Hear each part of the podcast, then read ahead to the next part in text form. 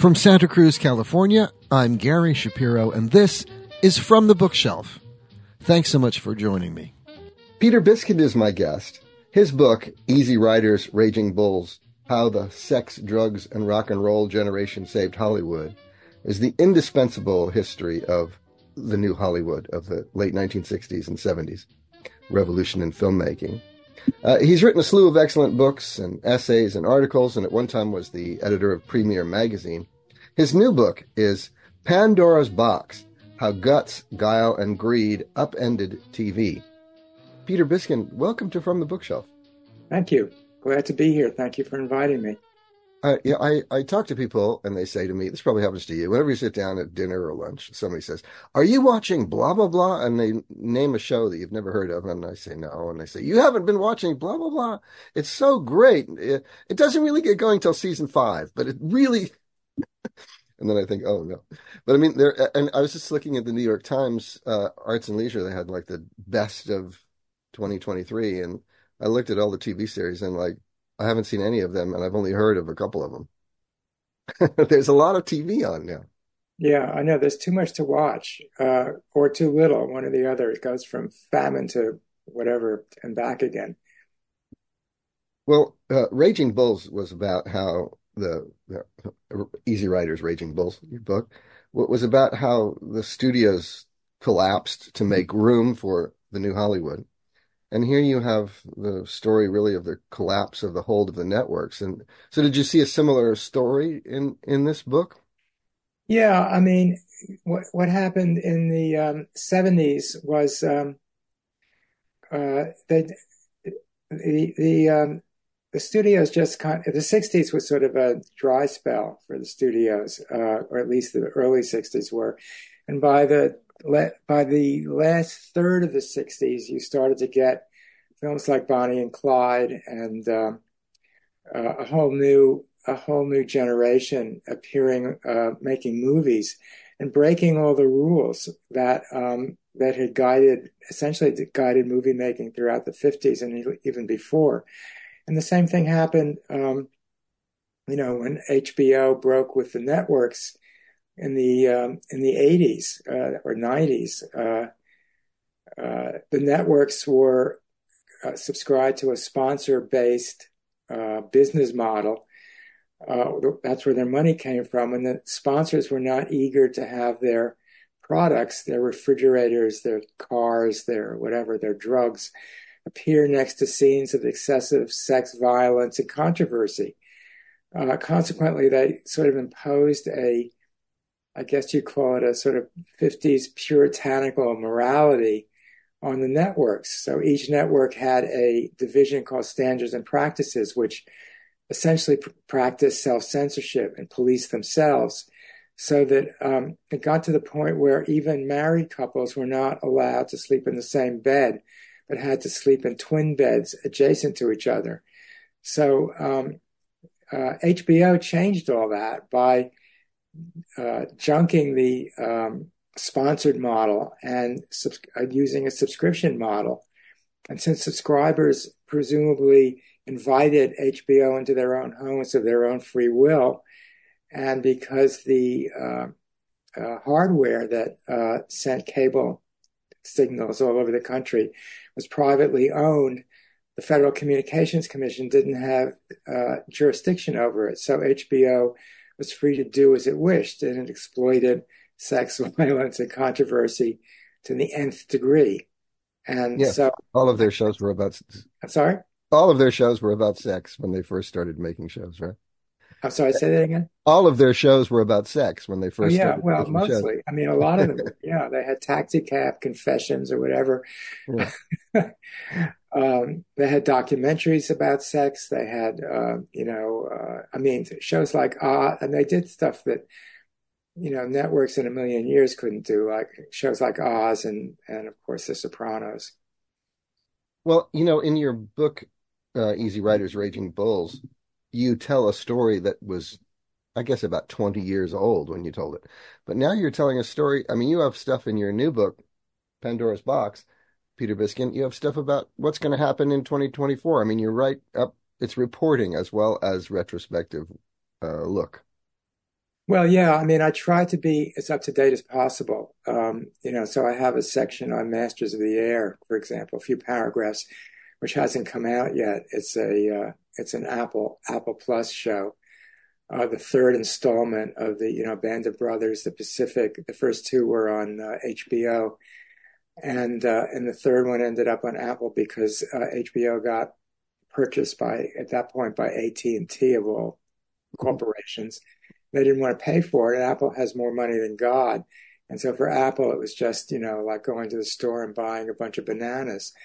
so uh, anyway, uh, and it was harder to be up to date because, you know, one of the things about Easy Riders Raging Bulls was that um, it was several decades uh, ago, and people were more relaxed about talking about drugs, sex, and rock and roll than they would have been uh, if the book had been contemporary. And that caused me a, couple of issue, you know, problems with um, with uh, Pandora's Box because it, things were too it was too contemporary, and a lot of people were unwilling to talk.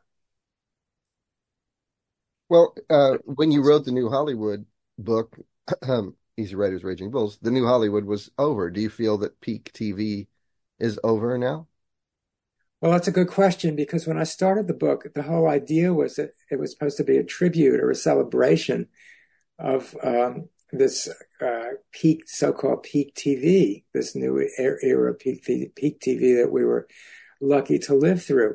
But the book took about three years to write, and while I was writing it, things started to change, and um, in many, many different ways. But I guess the the the best way of describing it is, in, you know, as in terms of an overview, is that streaming, which took uh, TV by storm, turned out to be less profitable than people thought it was going to be. Well, um, let's talk about the the movies for a minute. Um, you do talk about movies quite a bit, and I think the the line between movies and television, when you or when we looked back at our period in the 1960s, for instance, you know, there was definite line between movies and television. Movies were one thing and television was a completely different thing. And you didn't see stars crossing over. You sometimes saw stars that began on television, like say Clint Eastwood, going to the movies, but they, they didn't come back to TV. But uh, now you there really isn't a big line between television and the movies, and I think that you're implying that the Marvel movies or the superhero movies are basically a TV series that appears on the big screen. Well, I mean, um, for one thing, uh, let's see, let's, I mean, that's a kind of uh, complicated question. I mean, for one thing, uh, um, TV sort of supplanted movies in a way in terms of prestige, aesthetic prestige. I mean, you, you know, in the 60s, uh, there was such a thing as the auteur theory, which elevated movies to the uh, status of fine art in a way. And um, uh, but over the over the uh, decades, uh, as you say, movies became a kind of plaything for superheroes. I mean, the superhero movies became a monoculture of superhero movies and deteriorated. You know, and and like people like Scorsese, who came of age in the '60s and '70s, compared them to uh, you know f- um, uh, fun parks or um, you know I mean, that didn't didn't even consider them doesn't even consider them movies. Um, but, and what happened with streaming was that for a variety of reasons, it attracted a lot of talent because uh, it allowed allowed creatives a lot more space. You know, it attracted writers because it because story arcs, which used to be confined to one episode. I mean, the in the old days of um, network TV, uh, I think the rule of thumb was that even a fan of a show would only watch one out of four episodes. So each episode had to be self contained, otherwise, they couldn't follow the story. Once streaming started, and especially Netflix with its binging, when you dropped a whole season or at least two episodes, three episodes at once, you could have story arcs that that uh, uh, that covered uh, several episodes, if not a whole season.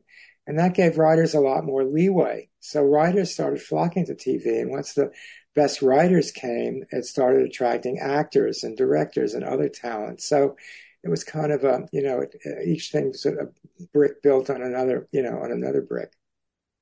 Well, you're not shy about expressing your opinions.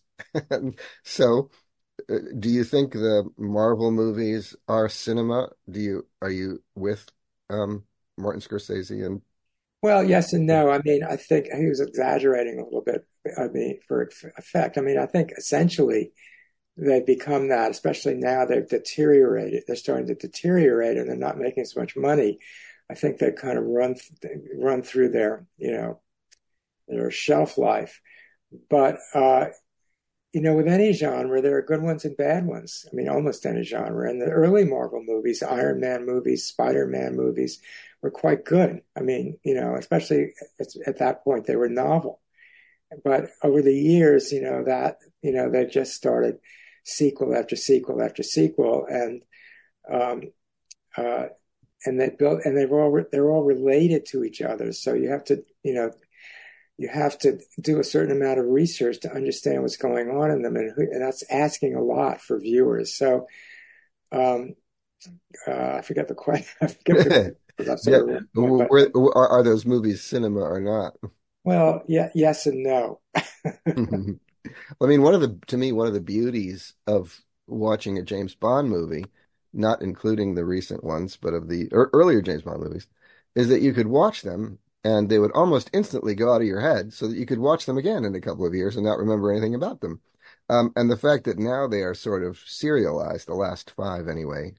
I mean, eh, the, the the last one wouldn't have made any sense if you hadn't watched the four that went before it. I know. Well, it's it was crazy for I think for Marvel to do that. I mean, you had to practically to get a PhD in Marvel studies to understand you know, uh, X, X, Y, and Z in the multiverse, you know, or the multiverse of this and multiverse of that. As I said, you know, I mean, part of the problem was that these Marvel heroes were, were very, uh, you know, were intellectual property themselves. You know, you built, you spent millions and millions of dollars establishing a Marvel hero. You didn't want to kill them off. And, uh, so, and you don't now. I mean, the, uh, if a, if a Marvel hero dies in one universe, he pops up in another, which I guess is the utility of multiverses, but it gets to be ridiculous after a while. And it, it also bears on the question of how much are, are these filmmakers willing and these companies willing to take risks, which there which is a whole nother issue. Right. I mean, in the golden age of Hollywood, they didn't take any risks, but they didn't have to because the they had their block booking and everybody went to the movies because there was nothing else. Right. Yeah, um, exactly. Yeah, but now there's so many other choices. I mean, the, I was thinking about the the whole peak TV thing. Um, when I'm sure you remember the last episode of The Fugitive or the last episode of MASH or Roots. Uh, 75 million people watched Roots or something like that.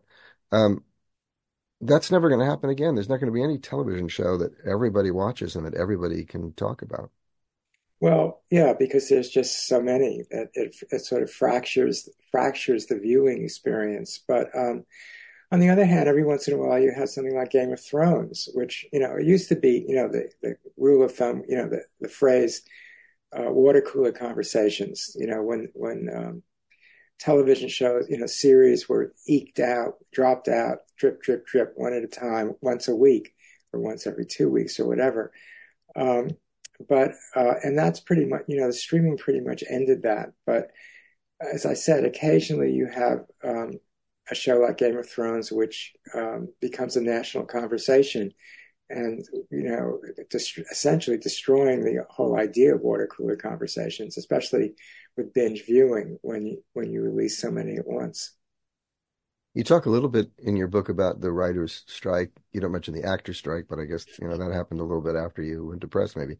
But I, I wanted to ask you about one of their big concerns, which is artificial intelligence. And let let me ask you this: In 1926, there was 5,000 members of the uh, theater musicians union who played music for silent movies. And then in 1929, there were like 500 members of that union. And in 1931, that union went away.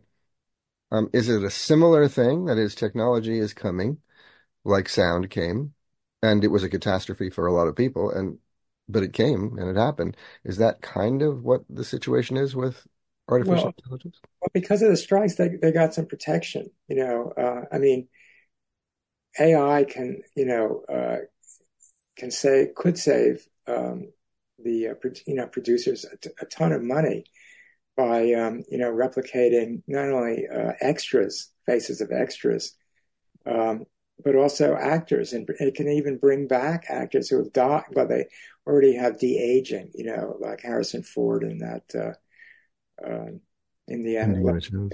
Indiana Jones update. But they could they could bring back Humphrey Bogart and Marilyn Monroe and and put them in a new movie, and I'm sure that's going to happen at one point. But um, you know, the actors wanted some insurance that um, they would get a, a, piece of that pie, and I think they got some of it anyway. Um, you know, it's not quite clear where that's going to go yet. Well, um, I don't think I would like to see that. I don't want to see Humphrey Bogart. You don't want to see Humphrey Bogart. I mean, I want I want to see Humphrey Bogart, but I, there's a bunch of Humphrey Bogart movies that I can watch. I don't want to see a new one um, because it wouldn't really be Humphrey Bogart. It would be something else. Um, I think that you, you think you don't want to see it, but you know, give it a sh- you know, who knows what they can do. Would you like to see it? Would you like to see a movie starring Humphrey Bogart and James? No, Dean? I agree with you. I wouldn't, but uh, but I'm you know I'm wondering about it. You know, I'm curious about it, what they could do, how would it would look, and how authentic it would feel, and you know, um, uh, you're probably right. I mean, it probably and probably nobody would go, maybe they wouldn't even try it. But you never know. I think it was Herbert Lom or some. No, it was. Uh, no, uh, who's the guy that was in all the Hammer films? Uh, he was in the Star Wars movie uh, long after he was dead.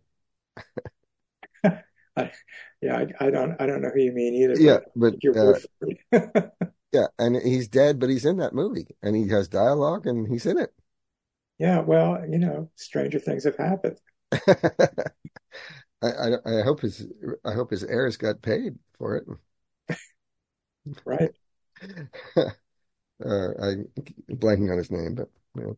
uh, so, oh, in in in in Easy Riders, Raging Bulls, Peter Biskind, you talk about why the studios of the you know the Golden Age, MGM and Warner Brothers and so on, why they collapsed. The the the late 40s uh, Supreme Court consent decree, the coming of television, the blacklist, and all those things. What events do you think caused the collapse of CBS, NBC, ABC, and Fox? Well, um, HBO, one, one, three letters. You know, uh, ever since HBO, the network numbers have been going down. Even cable numbers are going down. I mean, HBO was a cable station, but that was already 20 or 30 years ago when HBO sort of broke into the scene. But um, uh, it was, you know, I mean, st- streaming is now where it's at, and streaming is still, uh, streaming may not be as profitable as people thought it was going to be, but it's still the dominant um, mode of, of, of uh, uh, delivering delivering TV. And um, as I said, the numbers in, of, of, of, you know network can't keep up. I mean, streaming offers you the opportunity to pretty much to watch as many shows as you want when you want to watch them on your own terms, and um, that's devastating for the networks, which still had you know it frees you from those network schedules. It's devastating for the networks. It's devastating for exhibition, theatrical exhibition as well. Well, of course, the pandemic really, you know, destroyed theatrical exhibition for a couple of years. Right. Um, and when I go to the movies now, which I don't go very often because I'm still uh, wary of going to a crowded theater, um, there's very few, there's a lot fewer people there than there used to be. And the, the theaters themselves only accommodate, I mean, there is no theater now that has 1,500 seats like, you know, they used to be. Um, and well, I, I'm sorry. Go ahead. And that sort of diminishes the experience of going to the movies. Well, I saw I saw Oppenheimer at an IMAX theater. Mm. The first 15 minutes were devoted to uh, ad, IMAX size ads. Second 15 minutes were devoted to IMAX sized previews of other IMAX films coming to IMAX. And all of them were based around big explosions. So by the time the feature started, I was in a terrible mood and uh, and and I wasn't the only one. The audience kept saying enough, screaming at the screen, enough, enough, enough. And um, you know, so I I sort of concluded that IMAX. I haven't been to that many IMAX theaters, but does not seem to be the wave of the future, whatever they may think. Maybe Cinerama will come back. Cinerama may come back. But I mean, cinema, anything to build up the theatrical experience again. I mean, it's sort of like the introduction of TV in the 50s, you know, when when when those Cinerama originated. Yeah, they had to come up with ways to lure people back to the movies. Yeah. Um, and I don't think they've come up with it yet. Uh, did you see the new Scorsese that is on the top list of everybody's? List? I did, and I I wanted to see it on a big screen, and I somehow couldn't manage it, so I watched it on my um, I watched it streamed by Apple, and um, I did see it, and it's it's very good. I thought, and a lot of people complained that it was too long and it got to be boring, but and it is long, but I wasn't bored at all. I thought he did a really good job. Hmm. I, I think I was a little bored, and I think the first hour was really the tiresome hour, and it got going uh, a little bit later. Um, I thought one of the things that was interesting about Oppenheimer, which is also quite long, is that although it's long, none of the scenes are very long. All the scenes are like two minutes long. Well, that yeah, well, it's cut like a it's cut like a movie, but there's too many scenes. so you, you I I was not a big Oppenheimer fan as much as other people were. Mm. You prefer the uh, Scorsese to Oppenheimer? Yeah, I do. I do. I mean, I if as far as Oppenheimer goes, this is just my opinion. I would have built up the um, Teller character and ended on the H bomb explosion, which is really what you know we have to worry about, not whether Oppenheimer got his uh, security clearance revoked. Uh-huh. I mean, you could have got, you could have had that, as, and it's also a hard way to end the movie on a very talky sequence when the main character sort of has a nervous breakdown. Um, it's not exactly a, what you call a, uh, a riveting climax. Or Psycho ends with an exposition of a guy t- telling you everything that happened. Well, that's true. and it works pretty well in Psycho. Uh, uh, although, remember a few years ago they did a remake of Psycho, like shot for shot, only it was in color and it had different actors. And I don't remember. It was anyway. terrible. It was really interesting how terrible it was. Even though it had the same score and everything, it was just not good. well, I don't know why. I don't understand the impulse to remake those old movie, you know, movies like that. They, they're good. You know, leave them alone.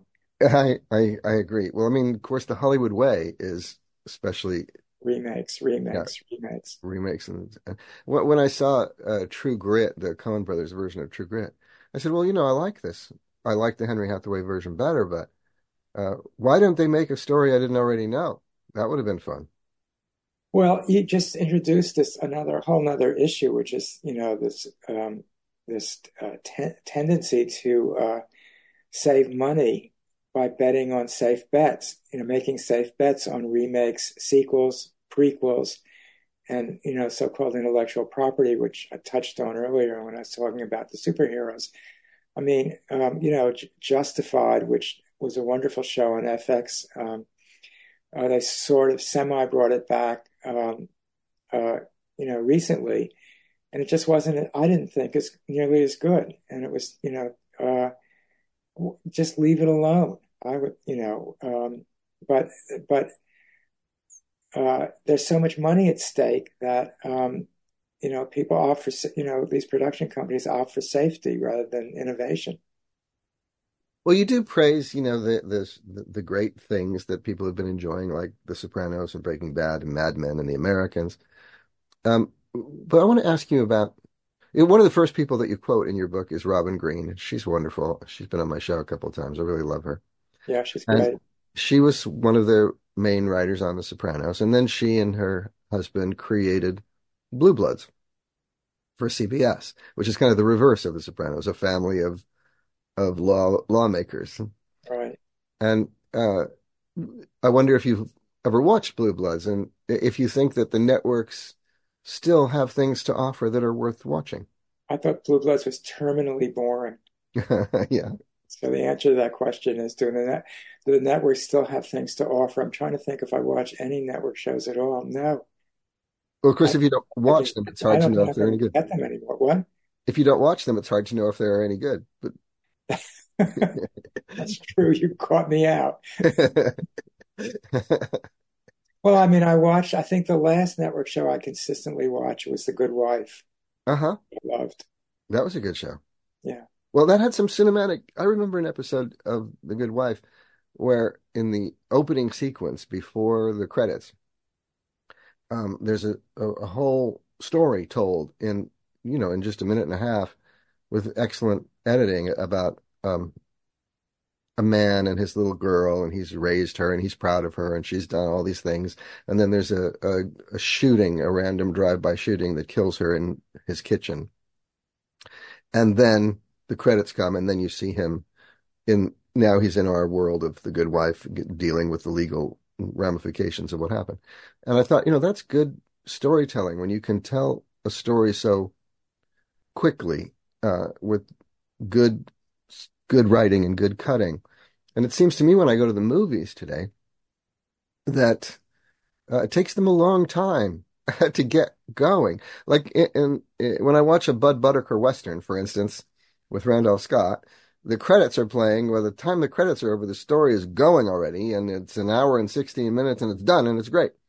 Uh, whereas I saw a movie called Kidnapped with Halle Berry, and about 35 minutes into the movie, uh, her son or daughter, I can't remember, was kidnapped. Like 35 minutes into a movie called Kidnapped. I think they have a hard time getting going. and I'm not sure what that's about. Well, you think, you mean you think Scorsese took too long to tell uh, Killers of the Flower Moon, three and a half hours? Not too long for you? What's the matter?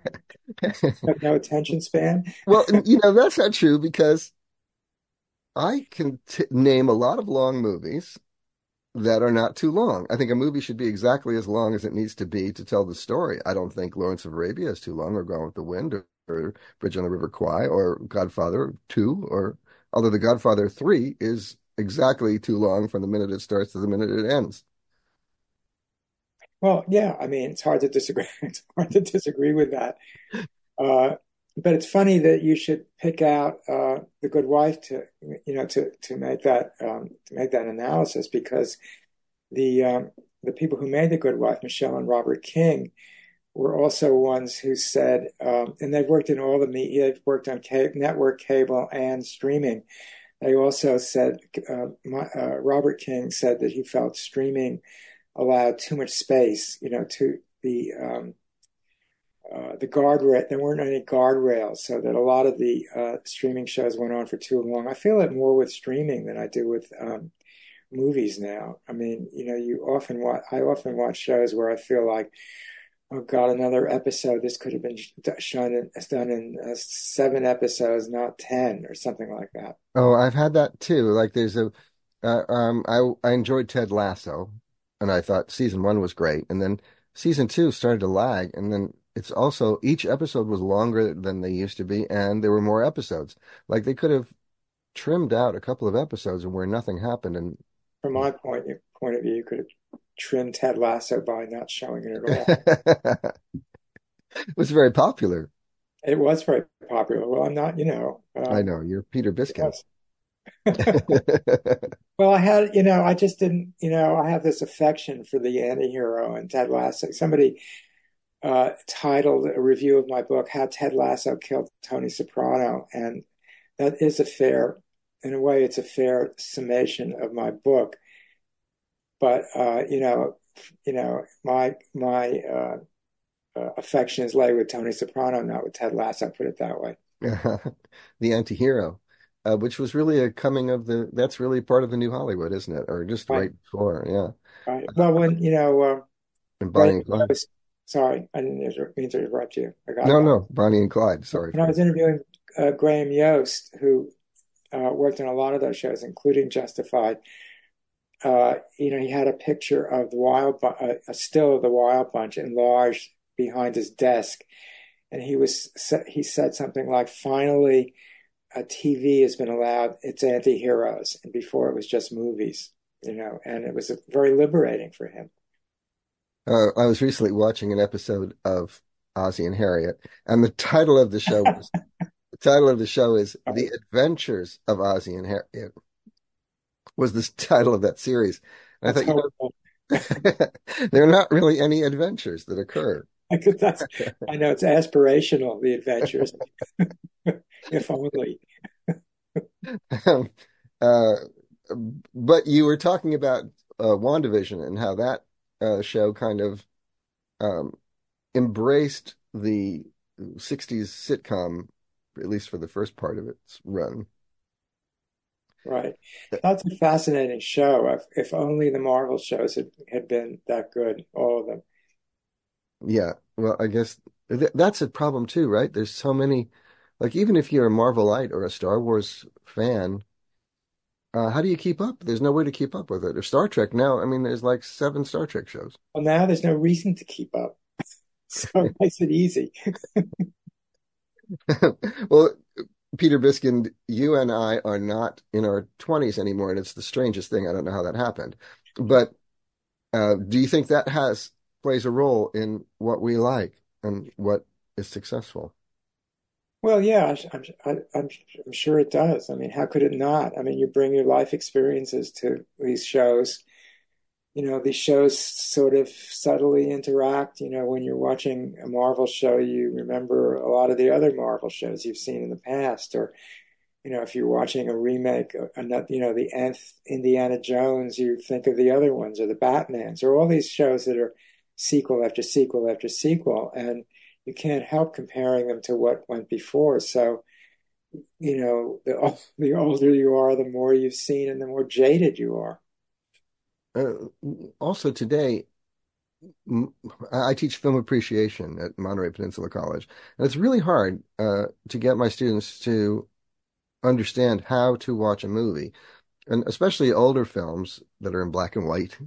You know, they are uh, they have an aversion to black and white cinematography, even though it's wonderful. And uh, their phone is about them, and it, it's it has to do with them almost all, every few seconds, whereas the movie doesn't really have anything to do with them. And I think that definitely plays a role in how they make movies today. That is the TikTok uh, phenomenon. I mean, everything is very short and and it's it's vertical. Yeah, Uh, well, on the other hand, you remember that uh, Jeffrey Katzenberg's experiment with uh, what was it, 10 minute movies for uh, for phones mm, flop. yeah. And so there's a it's a it's kind of a it's a complicated issue. I mean, to some to some degree. I mean, um, it doesn't always work, put it that way. I don't want to watch Lawrence of Arabia on my phone. I mean, you know, when AT&T bought um, HBO, uh, Warner Brothers and HBO, um, you know, the head of A- the head of AT&T's uh, whatever his name, Stephenson wanted to suggest suggested breaking said uh, said Game of Thrones doesn't play very well on phones. Can you cut the episodes down to 10, you know, something? Well, uh, how how do you how do you rate Game of Thrones in the world of your favorite shows? Well, I I actually loved it, I have to say, you know. Um, I thought it was really good. I thought it was the, I thought the writing was brilliant. I thought the everything I loved everything about it. What can I say? Well, um, you of you raised an interesting issue in your in your book, Pandora's Box, how guts, guile, and greed upended TV, Peter Biskind, in which um, uh, um, uh, Amelia, what is her name, the actress from Game of Thrones? Um, yeah, Emilia Clarke. She was um, saying that there really didn't need to be as much nudity and sex, and she wanted to not be a part of that part of it. yeah, I think uh, Game of Thrones is a little bit exploitative and got a lot of criticism for all the nudity and its treatment of women, um, which I think was deserved. Um, but you know, that wasn't all there was to it. I want to ask you about that um, thing that happens now because people are so enlightened that everything that they watch that was made before uh, last Tuesday, they see things that they find offensive. I mean, I think if you took anything that we uh, have been talking about and showed it to an audience in the 1930s, they would find it very offensive. Whereas the stuff that is in movies in the 1930s that they didn't find offensive, people instantly find offensive today. I think that's kind of interesting. Um, how even shows from not that long ago uh, have uh, stuff in them that people find offensive today. Uh, what do you what are your what is your take on that kind of uh, political correctness in film? Well, you know, I think uh, some of it is a good thing, but it can easily go too far. So I'll straddle that one. well, uh, do you think that get me to, you're not going to get me in trouble that way? oh, you don't have to worry because no one is listening to my show. But um, but what about say Gone with the Wind? Do you think Gone with the Wind is a racist film?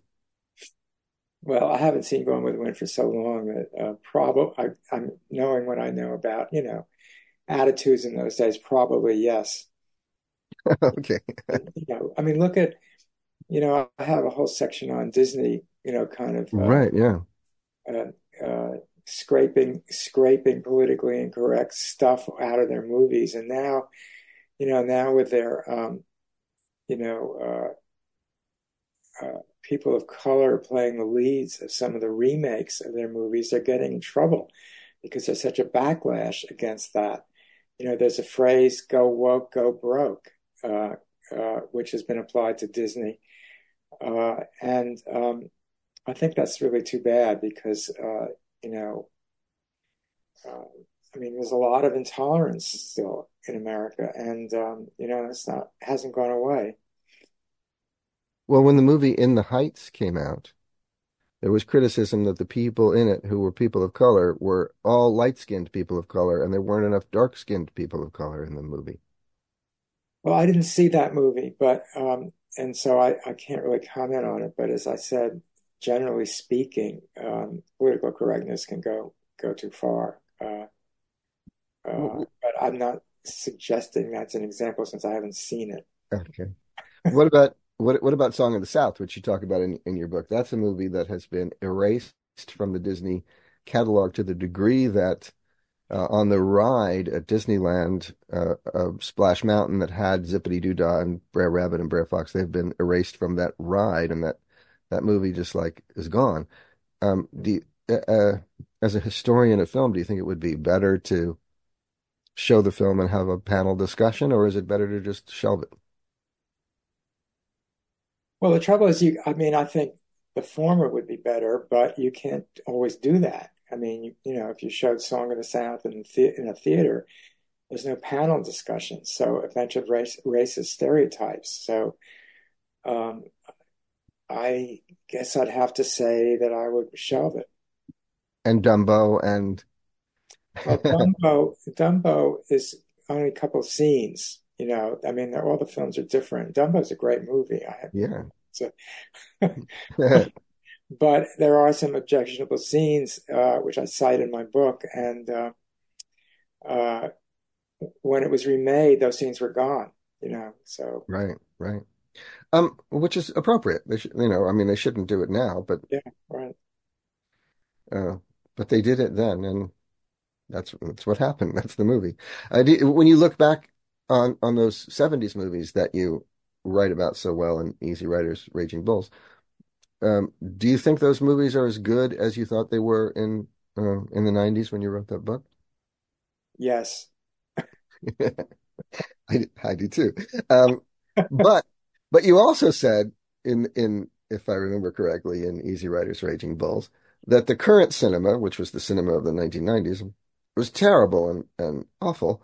And of course, now that looks really, those movies look a lot better than the movies that are being made now well, not the 90s, but the 80s. The 80s was kind of, I felt, a sort of dead zone, you know, because the studios took back the power that they had ceded to directors in the um, in the 70s.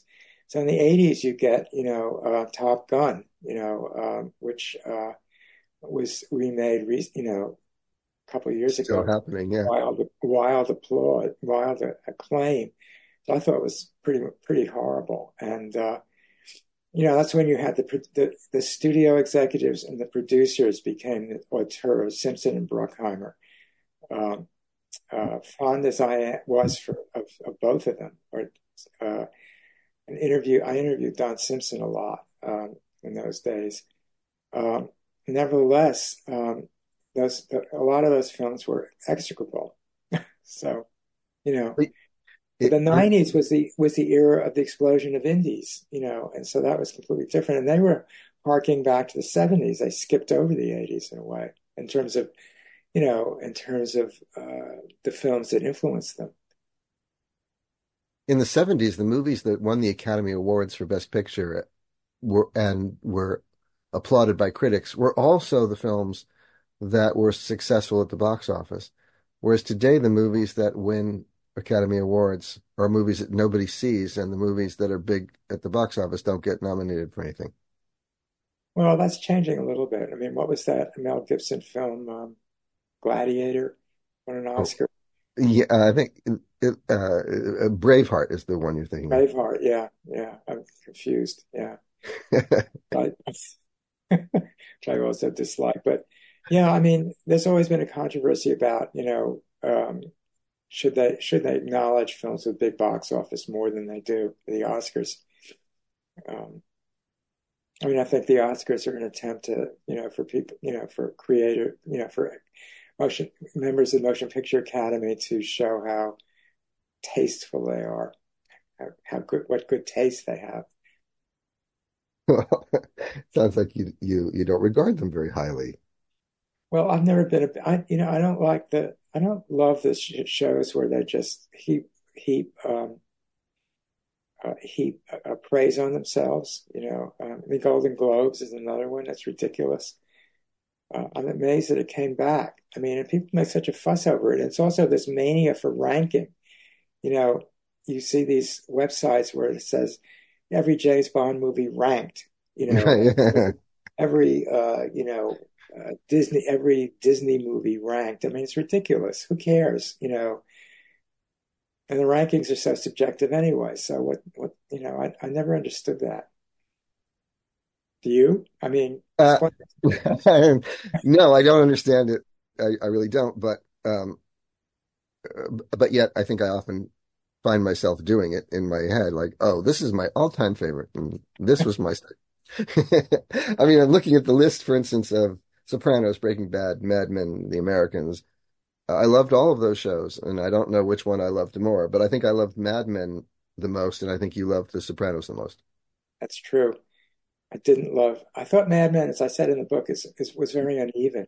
There would be great episodes and you know not so great episodes. Very uh, too too frequently. It was too uneven for me. And even at its best, you know, I, for me, I lo- I guess of those movies, I like Deadwood best. Mm, Deadwood was wonderful. Crunchiest and the nastiest. That's where my taste tends to run. I'm afraid. Yeah, that's all right. I Why why that's true, I have no idea. Probably some flaw in my upbringing. I love Deadwood, but I also loved Gunsmoke, so that was a network show. I love Gunsmoke. This is a great show, and I still enjoy, you know, dipping into it. Uh, I want to ask you about film acting because in your book, uh, Pandora's Box, you I don't want to misquote you, but I think you said that Tom Cruise was talent challenged or something along those lines. challenge? I'm sorry. Talent challenged, or yeah. you don't think of him very highly uh, as an actor. Well, he's a Although, star, which a star, which is big a big difference between a star and an actor. Well, we were talking about Humphrey Bogart earlier. Humphrey Bogart was a star, but also an Well, actor. some sometimes people can uh, actors can be both, or stars and actors, um, but but not always. But if you look at some of Tom Cruise's films, uh, Magnolia, for instance, is one I can think of, where he really gave himself to a, a good director. I think his performance was was good. Um, I think John Wayne is a good example. I mean, in John Wayne's later films, he was the boss, and although there was a director, I think, you know, Duke just did whatever he wanted to do. But when he was in, in the hands of a great director like Ford, uh, he turned in some marvelous performances. Um, how how how important is the director in acting? Well, I think if you craft a film for somebody for somebody like John Wayne, for use his star power, uh, and don't make him do stuff that he can't do, you know, uh, break down and cry, for example. um, you know, I think I think you have a reasonable chance of making a good movie. You know, I mean, it's I mean, the director is has to be very canny about. Now, was it John? It was Howard Hawks was saying about. Um, I'm going to forget now. Uh, Howard Hawks was putting down some contemporary Western, uh, some reasonably contemporary Western. I don't know. I can't forget it. I can't remember the story. uh, because yes. it, was, too sensitive or something like that.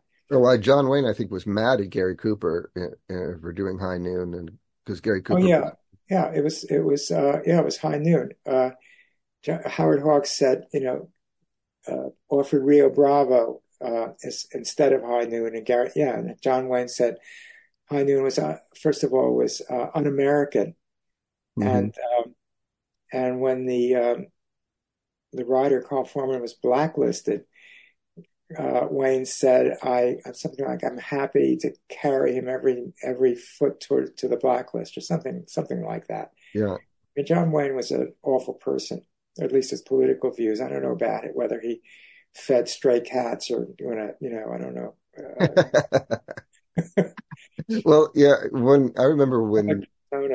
I remember when when uh, True Grit came out, and my mother said, "Oh, I don't want to see it. I hate it." And I said, "What do you mean? What's John Wayne's great?" She goes, "Oh, he's a bastard, and I don't like him. He's a Republican." And I, I thought, why would that matter? I mean, how can, why can't you just see a movie and not care what the person is like off screen? Um, but now I do kind of understand that. Like, I don't particularly want to see Mel Gibson in a movie or Arnold Schwarzenegger. I like True Grit, and I I just saw um I just saw a uh, a documentary contrasting. Um, it's called it was called High Noon on the Waterfront. It's like 14 minutes long, and it contrasts the two movies because uh, uh, High Noon is a um, you know it's a parable of people who def- you know for people who defied the House of American Activities Committee and refused to name names. Whereas on the ro- waterfront, its apology is an apology for naming names and fessing up and so forth. And um, uh, but on the waterfront is one of my favorite movies. It's just a brilliant movie, brilliant, yeah. brilliant movie. It's and great movie. Stand for all his, you know, the issues with his politics. Was you know was a was a great director, no question about it. I mean, you can't judge movies based just based on their politics. Um, you know. Yeah, yeah. No, I mean, on the waterfront is a really great movie, and it also makes you root for the the guy who testifies, just as uh, Triumph of the Will makes you root for them. yeah, I know. I was going to bring that up, but I decided not to. I mean, I guess that's what you can do with a great movie. Uh, so, do you think that um, well, Deadwood, Deadwood is like, um, even though it was aborted, it was, it's like a, you know, I don't know how many hours it is. It's like a thirty-five hour movie, right? Yeah, I mean, Deadwood for me was a. I think I think Milch is is you know the most interesting. I mean, despite the fact that you know the Sopranos sort of scale the heights and set the set the uh, uh, whatever you know um, that whole era, and you know, and all everybody I practically everybody I interviewed went back, you know, paid tribute, took their tipped their hats to the Sopranos. I think Milch was the most gifted writer and certainly the most interesting personality. And Deadwood, I thought, and as I said, was I, I just think uh, so so brilliant in many ways, and it, the fact that they cut it off at the knees was a crime. Yeah, I, I I agree. They did come back with a little movie, but I don't know if that I can't even remember now what happens in that movie. Yeah, I mean, yeah, they made a feature, uh, but it didn't. You know, it still it didn't. Reparations didn't work. Yeah. Well, um, are you a fan of NYPD Blue? Yeah, and and uh, also of, uh, of Hill Street Blues. I mean, that little group of uh, homicide life on the streets, that little group of procedurals at the end of the of that decade, you know, really paved the way for a lot of the shows of the of the a lot of the HBO shows. Yeah, I mean, I think all three of those shows are really great. Um, Homicide was really a wonderful show. Well, Tom Fontana is the link, really. You know, mm-hmm. I mean, he, I think because it came before The Sopranos, it's been to some some extent uh, ignored. But it, Oz was an amazing show, really. I mean, it did stuff that nobody else had ever even dreamed of doing. It had a great cast and it was and a great shot. cast. Yeah. Uh, uh, it brought, And it showed off HBO at its best, you know, and uh, uh, Albrecht, you know, saying, you know, I don't care if the character is unlikable as long as they're interesting. And if you kill, and what can't you do? You can't kill off. What can no network do, uh, show do? Kill off its main character in the first episode. If you want to do it, do it. And Fontana did it, burned him to death in the first episode. I mean, they just yeah, broke every single rule yeah. made it a good show. Uh, and and now that's something that occasionally happens, and I think that's a good thing because you were talking about how well you know that nothing bad can happen to Iron Man because you know just like just like nothing bad is going to happen to Tarzan. This isn't the last episode, right. um, but you never know now when you're watching a show who's going to get killed. True. People people can die off and get killed. Well, except for Ted Lasso. If only uh, drop a safe on That would, that would have made the show less funny. What? That would have made the show less funny if people died in it. I guess that might be true. Yes. It's a comedy. That would be like, you know, Rhoda drives off the cliff or something in the Mary Tyler Moore show. That would definitely Bye, hit. bye, Ted. Uh, so, what are you watching now? Well, um, I'm watching um, Slow Horses, which I think is great on Apple Plus. And that's from the BBC originally, or no? No, I don't think so. I think it Hmm. was, uh, I don't think so. And it makes up for a lot of the awful shows that Apple Plus is showing. I mean, it's such a great, it's such a great movie. It's such a great series, I should say.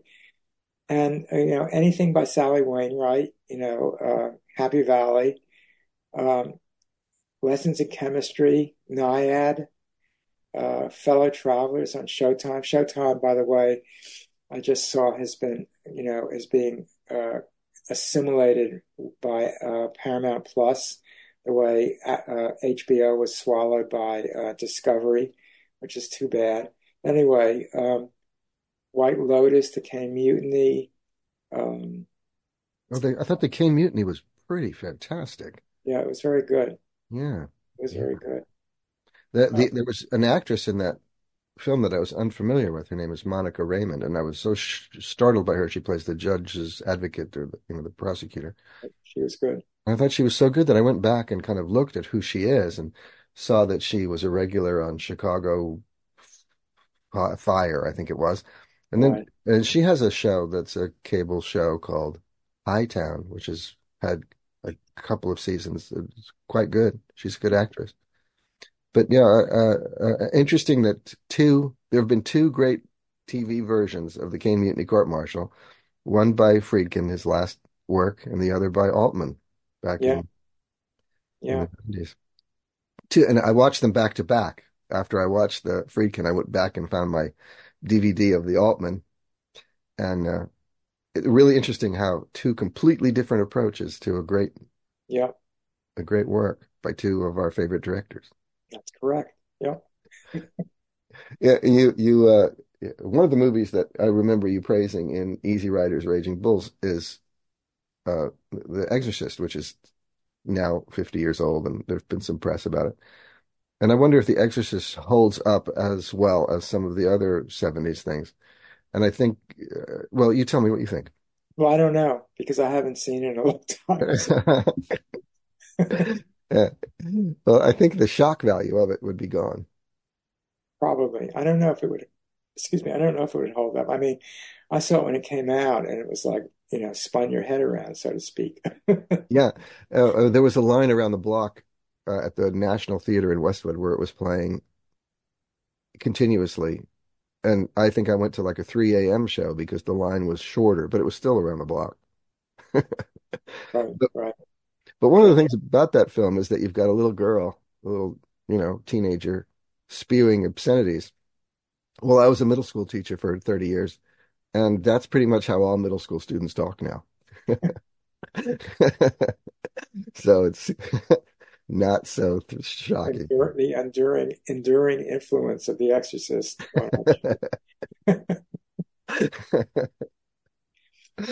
Uh, well, Peter Biskind, it's been such an uh, honor to talk to you. Thank you for making time for our show. The the book is called Pandora's Box: How Guts, Guile, and Greed Upended TV. And the author, my guest, the brilliant Peter Biskind. Thank you so much.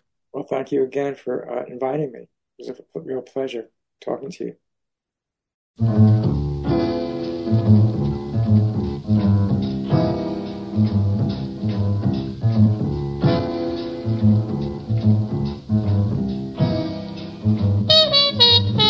That's it for this week's From the Bookshelf. I hope you enjoyed the program and will come back and see us again next time. In the meantime, you can check out our website at fromthebookshelf.com. You can subscribe to our podcast wherever you subscribe to podcasts.